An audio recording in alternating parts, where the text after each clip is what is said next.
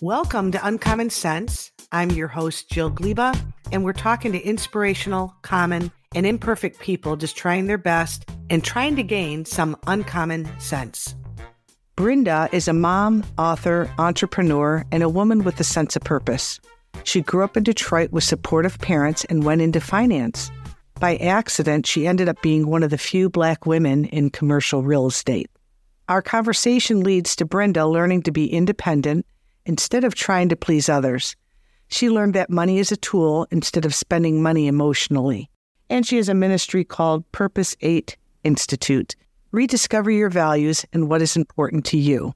Brinda shows us the way. So, welcome. Thank you for coming. Thank you, Jill, for inviting me. I appreciate it. The reason I invited you is I find you to be very interesting. You grew up in Detroit. You're in an industry that um, probably is dominated by men more so than women, and you're making it.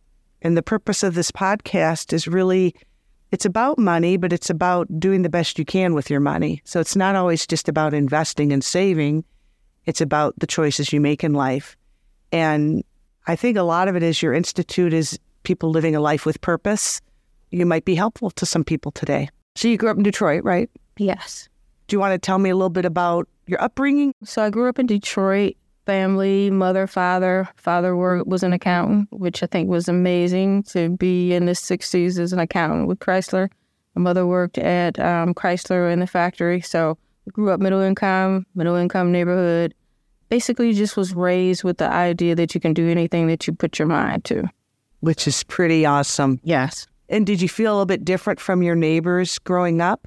I felt different in school because I had uh, my mother that always pushed me to do well, and she was not the type of person to disappoint.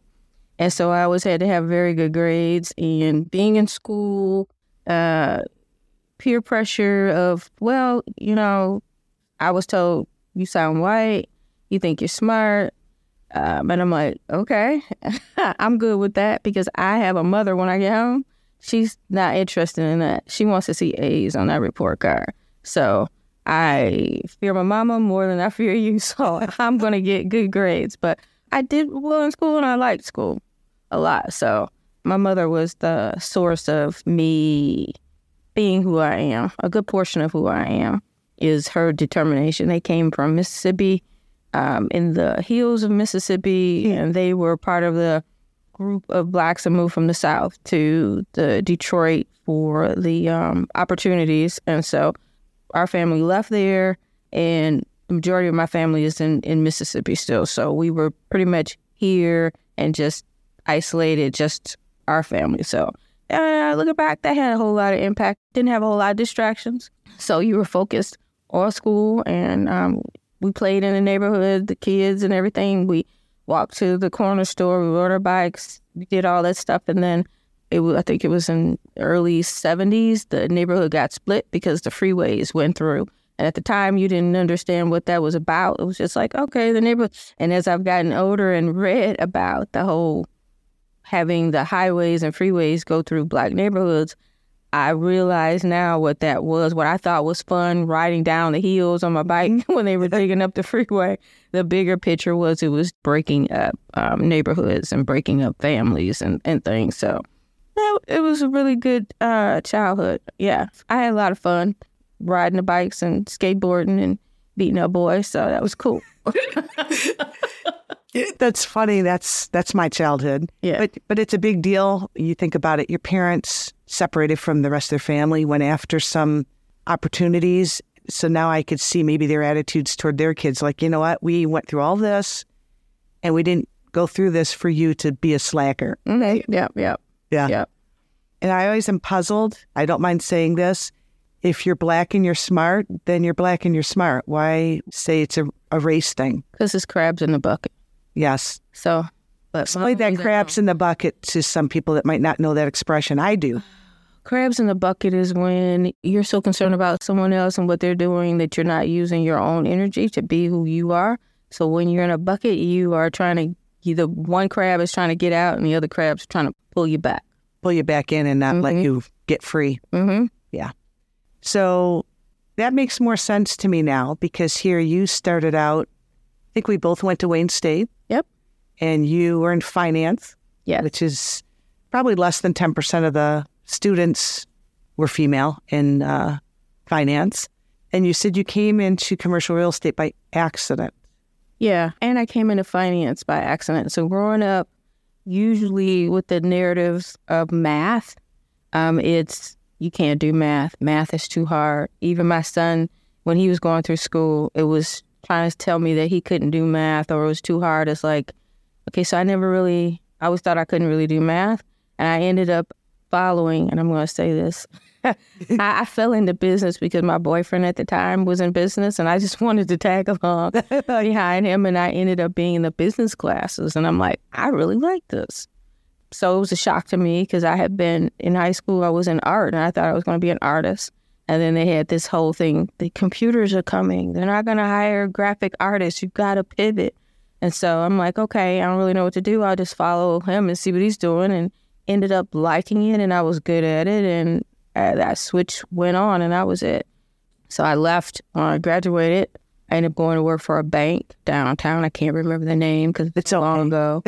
and they were merging. This when all the larger banks were merging. And I went through that program. And I, at the time, how you found out about a job then is the Sunday papers. You go and look. And I saw this ad that said real estate. And I'm like, I'm kind of interested. I don't really know what I thought it was about houses. I'm like, I don't really know what it's about. I'm gonna go and find out.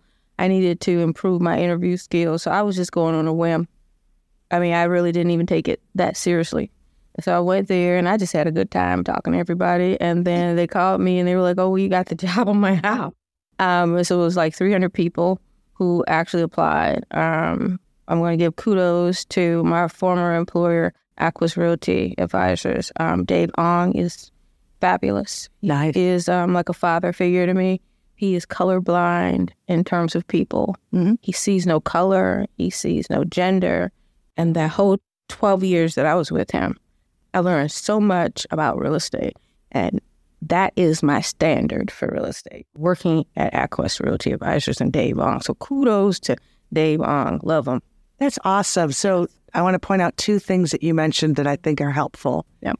One is you went on a practice interview, you ended up getting the job. We have a, lo- a young lady at our office, and I told her, I said, listen, she's graduating. She wants to get the big bad job. And I suggested to her to go out and practice interviewing with different companies, like companies she might not need the job. Just go out and interview with them and say, "What do you do? I want to see if I like this industry, etc." Mm-hmm. So that's number one. I thought was pretty cool, and you end up getting the job probably because you were relaxed, mm-hmm. trying to explore what was this, right? Mm-hmm. Um, let me try to remember the second thing. Oh, having a mentor. Yes. I missed out on that. I didn't have a, a mentor for many, many years. I was just kind of paving it. And it, I feel like with a mentor, I probably could have five, ten times better. Mm. Better meaning not go through all the mistakes I did.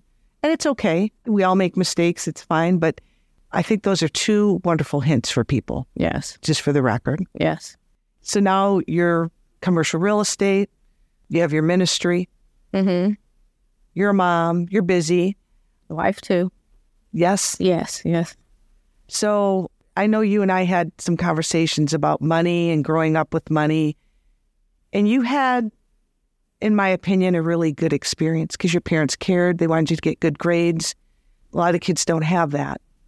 And it does lead to you have to get some kind of trade or something that you can make money, not mm-hmm. just a hobby. But I guess my question to you is what made you become an entrepreneur? Because commercial real estate is an entrepreneur.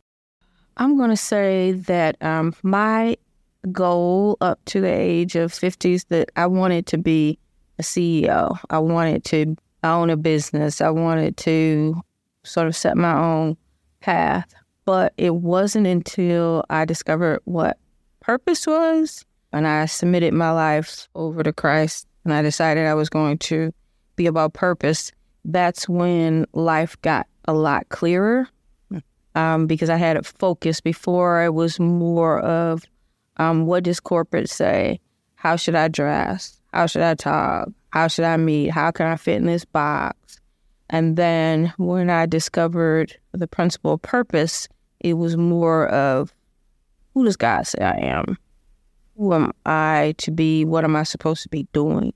And everything got clearer because there was less distraction and less about what them and they say and more about what he's called me to do. So I didn't get that stretch of wisdom until I was 52. So um, that's okay. No, it came at the right time. So it's it, it was all about timing. So he he had been chasing me for a while, but I was hard headed, so he got me. and I'm going to relate that to money, if you don't mind. Yes. I love what you just said because I can apply the same thing to money. Uh, if you're just making your paycheck, spending it, next week you get your paycheck, you spend it, you have no purpose, you don't have any goals. And we always talk to people about their short, medium, long term goals. And we constantly tell people your retirement plan is not a savings account. Use your savings account as the savings account. And when you have a purpose for your money and your life, it is clear and it is easier to be successful. And when you say less stressful? Mm-hmm. Yes, because my options are limited. It's either I choose and make decisions, everything based about my purpose. And that includes my money, my energy, my activities, my business. It's all about surrounded around purpose. And that's the difference I see between the reason I like talking to you today. You and I both grew up in Detroit, not a lot of means, if you will, mm-hmm. but we both put our head in and figured out what we want to do. And we're happy and you're making we're making enough, if that makes sense. So when I think about people listening here, I want them to have a purpose for their money. When you make money, I want you to have a purpose and have enough. If you don't have enough, you have to evaluate either how are you spending it or can you make more? Mm-hmm. Can you spend less or can you make more? That's really, that's it. That's all there is. And I know that you said you came to a realization okay, my money is purpose. Tell me about that journey. Like, did you start thinking of money differently? Did you do things differently? Help some people out. How did you make that change? I'm going to say that when I was taking my master's class, um, no, I think it was my bachelor's class when I was in finance, I realized that finance was a tool. Before it was sort of like you work, you get paid, you go buy the stuff you like, and then if you got something left, you know, whatever. But when I realized in that finance class that money was a tool, and I started reading about how the bigger perspective was with money, and that um, even though I put money in the bank at night, it's not just sitting there that things are going on behind the scenes. Someone's making money off of my money. You know, I started seeing things differently and took the emotion out of the money and started using it like a tool, like everything else. Um, it has a purpose, it has a reason for it, and how you use it, manage it, tweak it, think about it has impacts um, on your life from being young to being old. You're still making those decisions of how can I make this money that I have work best for me. And I have to say, I think that's the biggest mistake. Number one mistake with money is people are emotional about it. And what did you do that was emotional about money that you feel probably wasn't in your best interests? Um, when I was younger, I had a habit of every time I got paid, I went and bought me an outfit. And that was silly. And when I was younger, I thought, well, since I'm young, I can make mistakes and I can I can figure it out later. Um, it would have been easier to save more when I was younger than have the appreciation of the dollars and let them work for me as opposed to working for the dollars. I get that because I always tell people they don't realize there's only really two ways to make money. Either you work for it, and additionally, you can have your money work for it too. So you could have two things going on instead of being the gerbil on the wheel right. making it, spending it, and starting all over again every week. Right. Um, if you have a pile of money that's making money, um, the ultimate goal of most people, not all, but most people, is to replace their income one day. Mm-hmm. That, that's the ultimate goal. If I have a pile of money that someday can provide me with the same income that I'm making as I'm working, then okay, I don't have to work anymore unless I want to. And to me, that's, that would be a comfortable life if you have enough that you don't have to work anymore. And people don't for some reason and i think it's because the parents don't know better. My parents didn't they knew how to save. They never taught me how to invest and they just didn't know better. It's not that they were bad parents they just don't know better. And the whole reason i wrote my book the whole reason i do this podcast is for those people that are making good money, but they don't really know what to do with it and how to make better money decisions, obviously. And so you decided I'm not going to just go out shopping and make myself feel better. I've had clients, um, I'm going to tell you over the years, male and female, by the way, that they have to have the best of everything. They're spending probably double, triple than they need to. And you know, if you have the money, I'm not going to knock it. But if you're not making your house payment or if you don't have enough money to pay your bills, um, we need to curb that. And you said you see a lot of that too. You and I talked about you've seen your friends or people that you've worked with. Yeah. They do the same thing. They spend their money on silly things Right. and then they don't have enough Yeah. to pay their bills. I'm going to say that also. I like nice things too, but I like them at a discount. and I like to figure out ways of how to get what I want at a cheaper price. I think I was talking to you about this before about the markup, like on retail. I'm trying to find it, whatever I'm looking for, at a discount or cheaper, as opposed to me paying more for it. And then whatever I'm buying for an asset, it's like I had a, I bought a sports car for my 50th birthday. Like, but I bought a sports car with a 0% interest rate. Nice. I bought it putting very little money down. And then I took very good care of it. And then I sold it for basically what I bought it for. nice. So it was an invest. I knew I was going to sell it at some point. So I didn't have an emotional attachment to it. I had a little bit. Took pictures before I sold it. And my I was going to say it's if it's fun and you Yeah. enjoy it, there's Yeah. emotion. Of Yeah. course, it's Yeah. fun. Yeah, but I knew I was going to eventually sell it. Another thing, I learned that working for a previous employer and the clients would come in, they would talk sometimes about what they would buy and then they would flip it. And then they would buy, take that money and then buy something else and flip it. And I'm going, okay, I don't need to have that emotional attachments to things. I need to see the value in it and there's an opportunity to sell it. Now sell it and just not be attached to it. You just described how you described commercial real estate to me. Mhm. You said it's not an emotional buy; it's very logical. And can I make money? And Mhm. can I flip it? And that sort of thing. So Right. it's the same. I also, um, I think the business you're in has taught you more about money too. I would say because you were in the banks and then you went real estate, and I think that's missing for some people. Is they're not directly dealing with their money, so they're not taught to look at it every week and how much do I have and do I have extra, and if I have extra, where should that extra go? And I think I've mentioned this in a show, but nine out of 10 lotto winners go bankrupt. And I think a lot of it is because they don't have a purpose. They just think the money's going to make them happy. They keep spending it. And eventually they just run out of money and they realize it didn't make them happy. Right. Um, but having a sense of purpose for your money, where it's going, what's important to you. When I do a grid with people, once they write down what's important to them, it's very interesting. I don't need to motivate them anymore. They're like, you know what? I don't need to spend $200 at Target. I really want that 100 to go toward that car that I'm going to need in five years. Right. Or I really want that home improvement. Or I want to put a little bit of money away for my kids' college or whatever. But you're making choices about what's important to you, is the bottom line, right? Mm-hmm. Yeah. Exactly. And you talked to me also about some of the biggest mistakes you see a lot of women make with their money. Um, please share that. You're laughing. I am. I'm, yeah, because I'm. I'm usually the only one in the room talking about this. I, That's okay. this is my opinion. I see, like, if you look at the beauty business, um, particularly hair care for Black women, it's a billion dollar business, and the majority of people don't own any of the business. They're basically selling products, um, and the the amount of money that goes into the hair and the nails and the clothes and the purses and the image, that money is a lot of money, and it is money that can be in, invested. And what I've found, what I've discovered talking to women is that they're really just spending this money and for themselves. They're like trying to show each other up because men, truthfully, go ask yours. they don't really care about it. They don't really care about the eyelashes and the all the other stuff. And the thing is, you're a woman. We're half the population.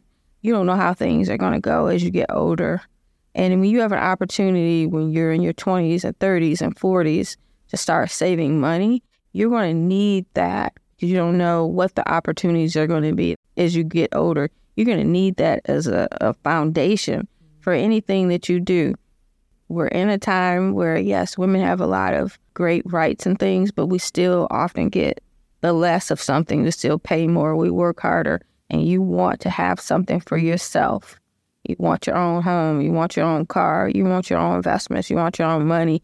You don't want to just depend on someone because that's another thing marrying for money. um, you don't know if that's going to work out. Have your own money. I always wanted my own money. My mother taught me, she always had her own money. I always want my own money. When you don't have your own money, you're kind of locked into what somebody else wants. And I, um, I think you're describing having independence, having independence, your own control over your life. Yes. And yes, I totally agree with that. Yes. I think a lot of them don't know better though to save at an early age. But I always describe to people at first, they're like, why should I just put, you know, money in the bank and save, you know, three, four, five months income in there and leave it in there? And I said, well, let's say you have a crappy boss one day and they treat you like with not the respect that you deserve. Then the money in the bank gives you the power, or even if you're laid off, the money in the bank gives you the power to quit. Or if you're laid off, you have money to live off of while you look for that next job. You're not desperate. Yes. And when you're not desperate, you make better choices. Yes.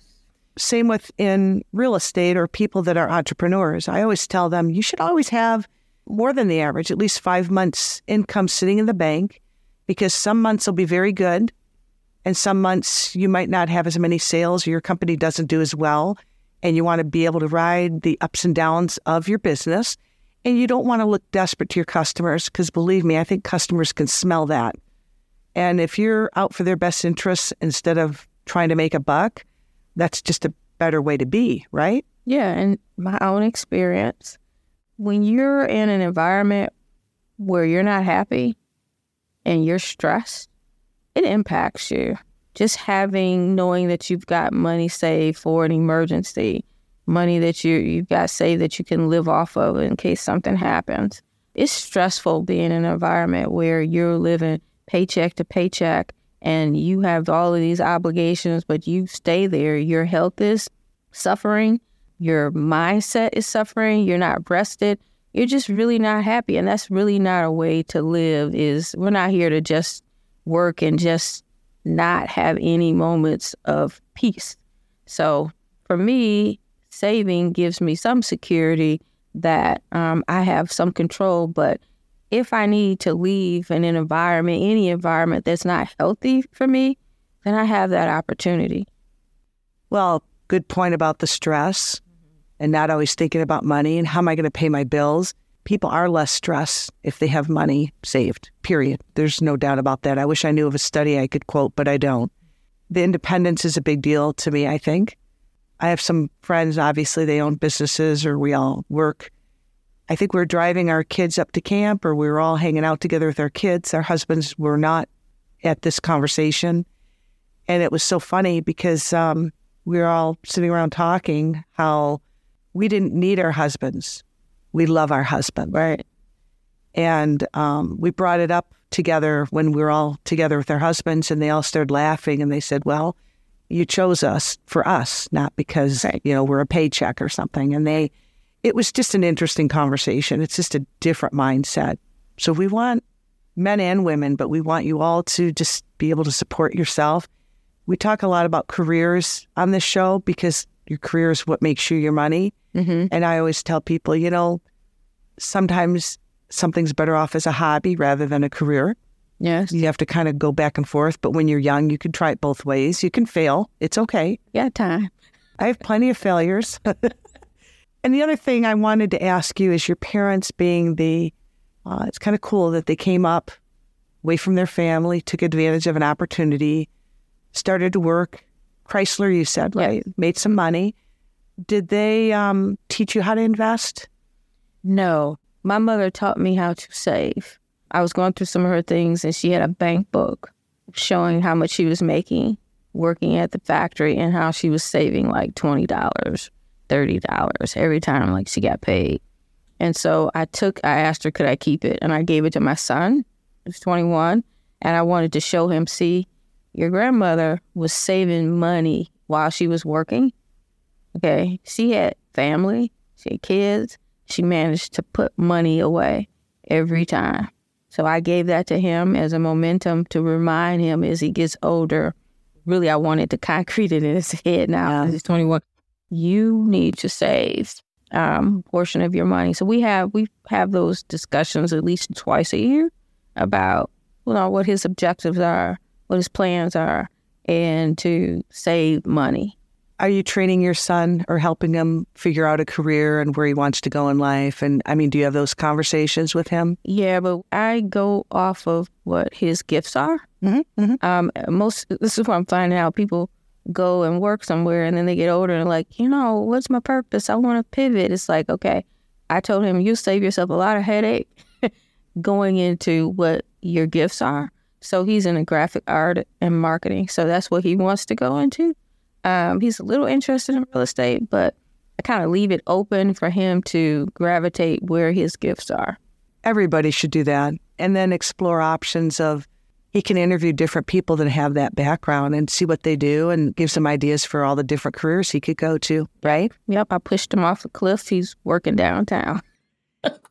do you help him with his benefits at work and help him? Oh, he's under 25, so he's still with me. well, the reason I say that, I start teaching my kids when they're 10 mm-hmm. how to invest. So I guess. Oh, the investment stuff? Yeah. yeah. So I told him, okay, so I'm lazy because I can. Well, get... it's not normal. I do this for a living. Is what yeah. makes it different. But I want to start.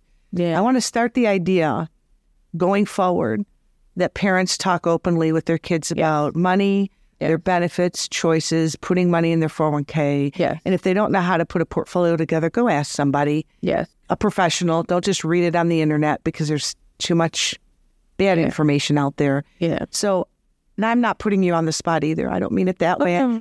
Yeah, I'm I'm more asking like, are you helping him or training him for life about, hey, you should be oh. investing, you should be putting money away. You're helping him with his career, obviously. Yeah, to figure that out. Well, yeah. So I've explained to him even before he was born, I had a trust in place, a will, and he knows that. He knows where it is. I have whatever assets I have there. I have them signed. He knows where that is. So I've talked to him about saving, and then since I'm I guess I'm sort of like an entrepreneur of my own now, mm. um, working for myself. I've explained to him the benefit of me saving and how I can do what I do and live off my savings versus oh, panicking, like, you know, what I'm going to do, what I'm going to do. So I've explained to him that importance. And then I had a E-Trade account for him. And then we were putting money in that and then they changed over. So we moved stuff. But I showed him that, you know, this is where you can learn about investing. But the lazy part for me is, and because I'm a nerd, I can go down in that hole and start digging up stuff and get fascinated. It's like, okay, I don't have. So I just, for me, saving is putting the money in. But I typically um, go through Fidelity and I'll have the, I'll go research the different stocks or the indexes or stuff, but I have to stop at a point because I can just see myself. So that's why I said I'm lazy. I, I do. I pick the easy thing because I already know I'm going to go down in that rabbit hole. Um, but I do explain to him all of the benefits of okay, you're in your 20s. You know your mama's not getting older. So I explained to him about the values of savings, even if you, even like my mother, she didn't know anything about investing, but she knew to save.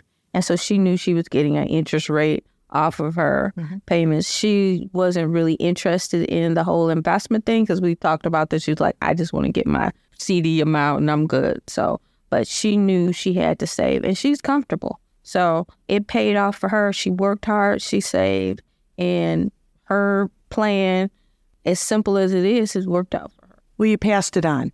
Yep. You passed on what you learned. Mm-hmm. And it sounds like you're a little bit different that you've added saying, hey, I do investing, and you showed your son. Mm-hmm. How do you feel his buddies are doing? Are they getting some training? Any of his buddies or your friends or your your circle of people? Do you think that um, they're doing okay? Um, I'm going to say because he's 21. You know, that's tough age. That's a cool age. But uh, Elijah's a little my son, like me in many ways. Um, he likes money. He likes to be comfortable. so um, he listens about the money aspect. His age, I have talked to his friends a little bit from time to time, but you know, I can only go so far. Um, hopefully, me sharing with him, he can share with his friends. So I kind of push it towards him, and then he can share. I always I pushed in my book a million times. If you see a professional, they can at least um, give you some portfolio building tools yep. and things like that. That yep. um, I think the biggest mistake people do is they'll pick the cheapest fund or an unmanaged fund, mm-hmm. or they don't diversify. I would right. say that's the biggest mistakes I see. I would agree, and I have not been very good at that, so I will admit to that. Hey, nobody knows everything. Mm-hmm. I could do my own taxes, and I don't because the tax person's much wiser than me and I find I have a lot of questions. Should I do it A this way or B another way? Mm-hmm. And then he discusses back and forth with me, and I, I learn a lot, but that's what they do all day. Exactly. So they're experts. Yeah. So, what other things do you want to share that you think would help others just from your experiences in life growing up? And I know the sense of purpose. Mm-hmm. I think you grew up with a pretty solid foundation of parents, which is nice. Not, not everybody gets that, right? Okay. Yeah. Um, but I guess I'm just trying to think if there's anything else you think you'd like to share. I'm going to say have an open mind to learn things that you may have not been interested in, things that you think are uncomfortable or maybe not for you. Anything mm-hmm. related to life and business and money and investment and commercial real estate is my other thing of investment that I'm into, um, just in, think about owning, own something because we talked a little bit about yes. the whole rental thing. Own something.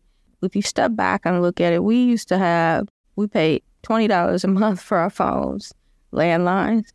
We watched TV for free, and we controlled our money a, a lot better. Um, now we're sort of like I call it in a pay as you go type of environment. You pay to rent your phone, you pay to use the phone, you pay to rent a house, you lease your car. And I've been saying this to my friends for the past two years or so. We are someone's business model. And if you are constantly paying for someone, paying to live and to phone and everything, you don't really own anything. You're just a piece in the puzzle that's creating equity and wealth and opportunity for someone else. At the very least, own where you live, because in the world that we're living right now in commercial real estate, with all the housing that went through foreclosure in the 2008, there are a lot of renters. There's a lot of companies that even have come outside of the United States that are national companies that they engage in renting they are building houses and apartments for you just to rent that you can afford, and you will never be able to save enough money to buy your own house.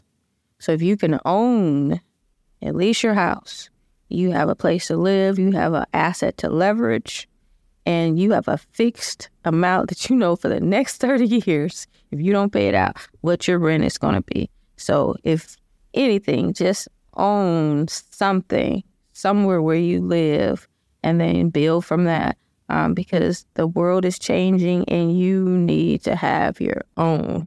You make some good points here. I think it's tougher. Everything's on monthly payments now.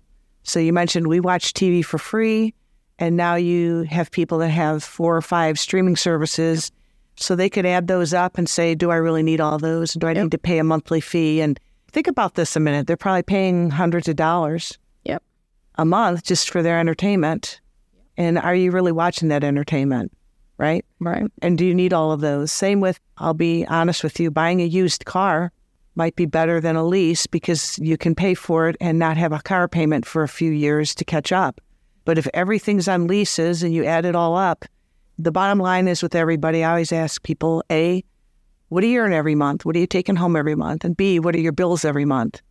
And with the style of monthly payments now, mm-hmm. that um, monthly bill to live off of every month is getting higher and higher, and and it makes it harder and harder for them to put money away because their obligations are so high.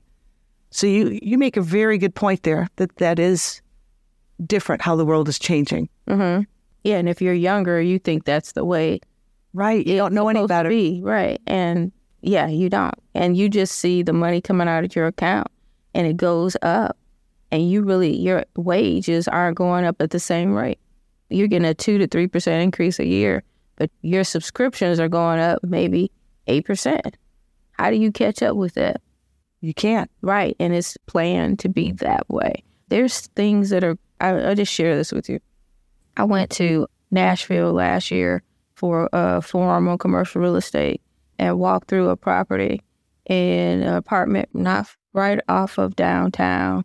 And the apartment complex was, I think it was 200 units. It was $1,200 a month for a 450 square foot apartment. And it had a common area uh, kitchen on every floor. And the way the rentals were structured at 1200 it fit with under the affordable housing. But It was more than just affordable housing, but it was basically a model for the income coming through. All of the units 450. There was no minimum of like how many people could live in the 450. Oh wow. Okay, and I'm going thinking to myself, this is another form of poverty, depending on where you put that model at, because you got someone living in a small space you got the money coming through. It's a model, and that is a, just a small version, my opinion, of what's going on. And you have to realize you are someone's business model, and you want to be able to manage and have some control over what you do.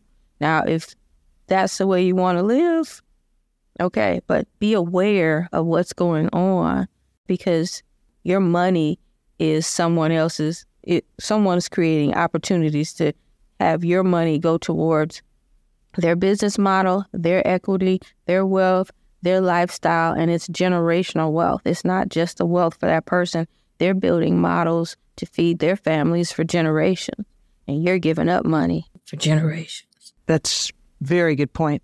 And I think people at the time think that's affordable. And what happens is, um, I'll use my brother as an example. His rent, I'm talking several years ago, 750, 850, 1000, 1100. It was getting out of hand. Since then, we got a condo with him. He has a set fee. It's fixed and now it's manageable and it's far less money than mm-hmm. what the apartment would have been. Mm-hmm. Um, so it used to be apartments were cheaper to live in, but I'm not sure that's the case anymore. No, it's not going to be when someone knows that you can't afford to buy a house. Mm-hmm. It's just like in Detroit, the median income is thirty-two thousand for Detroit. That means that someone renting a house or apartment, the dollar amount for the rent should be about five hundred and six hundred dollars a month for them to be based on that income. Yeah, to be comfortable, but that's not the case. No, they're spending half their income to live. Right, and I think I read somewhere that people I can't remember the exact number. I think it was pushing past. I think it was closer to forty-five percent of their income for housing. That is not an accident. And let's add groceries, transportation, yes. etc. Insurance. And what you could do with that is, and so that it's a circle though. They'll say, well, I can't afford to save any money. And that's why you and I are talking about, that's why we spend time on the show talking about careers or just looking ahead, like, what could I do? Or what does my boss do? And would I like to be that boss? Or what could you do to get ahead, get a little bit better? like I said, it's either spend less or make more. In some situations, you got to find a way to make more, right? Yeah. In that situation, it's tough. And if you're not taught, again, if you're not exposed to how to do this, you have to seek other people that are successful. Get out of yourself, get out of your circle friends that aren't making it, and try to ask people that are managing, say, How did you do it? How can I do it? What can I do to do better? That's what we're trying to encourage. All right. I think when I was 21, I was telling my son this I used to go and read about like what are the careers that are going to be in the next 10 years. And I would plan, think about like interesting. And even now, I just did that last week, like thinking about him. And I'm going, okay, these are the careers, like maybe for the next five years or whatever. But you have to think about what is going to be the next thing. I was just watching this documentary, and the guy is they're making driverless trucks to transport and basically, the conversation came up, well, aren't you putting people out of business? And he's like, well, uh, I will say that right now, if you're driving a truck, you will probably be able to drive your truck until you die or retire. But I wouldn't tell you to go and take a job or go to truck driving school because they're not going to need. So you need to know, you need to do some research, you need to do some reading and be open minded to look at things that you possibly say, ah, I don't really want to get. You need to know what's going on because you need to know how to plant yourself, position yourself for where the economy is going, where the environment is going out. There's a big, huge push now on renewable electric. You need to know what some of those industries are so you know where to plant yourself. Um, some things are never going to go away, like real estate. Love it. It's never going to go away. but there's some jobs that are going to go away. And you have to start thinking about that, how you can position yourself so you can make. How could you be part of it? Yes. I agree with that. Well, this has been wonderful. You have a whole different perspective because you're coming from a real estate perspective, which I love. I've owned real estate over the years, but your mindset's way different than how most people think, which is nice. Yeah, part of that is the analytical part of digging through thousands of leases and reading the language of what is every document is a financial model. And so you start to learn the different things of how you can tweak. And then I just started thinking that applies to life too.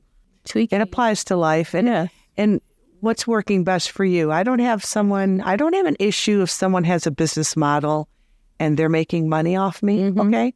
But if that's not in your best interest, yes, then you got to do what works for you. You have to get out of that. Yes.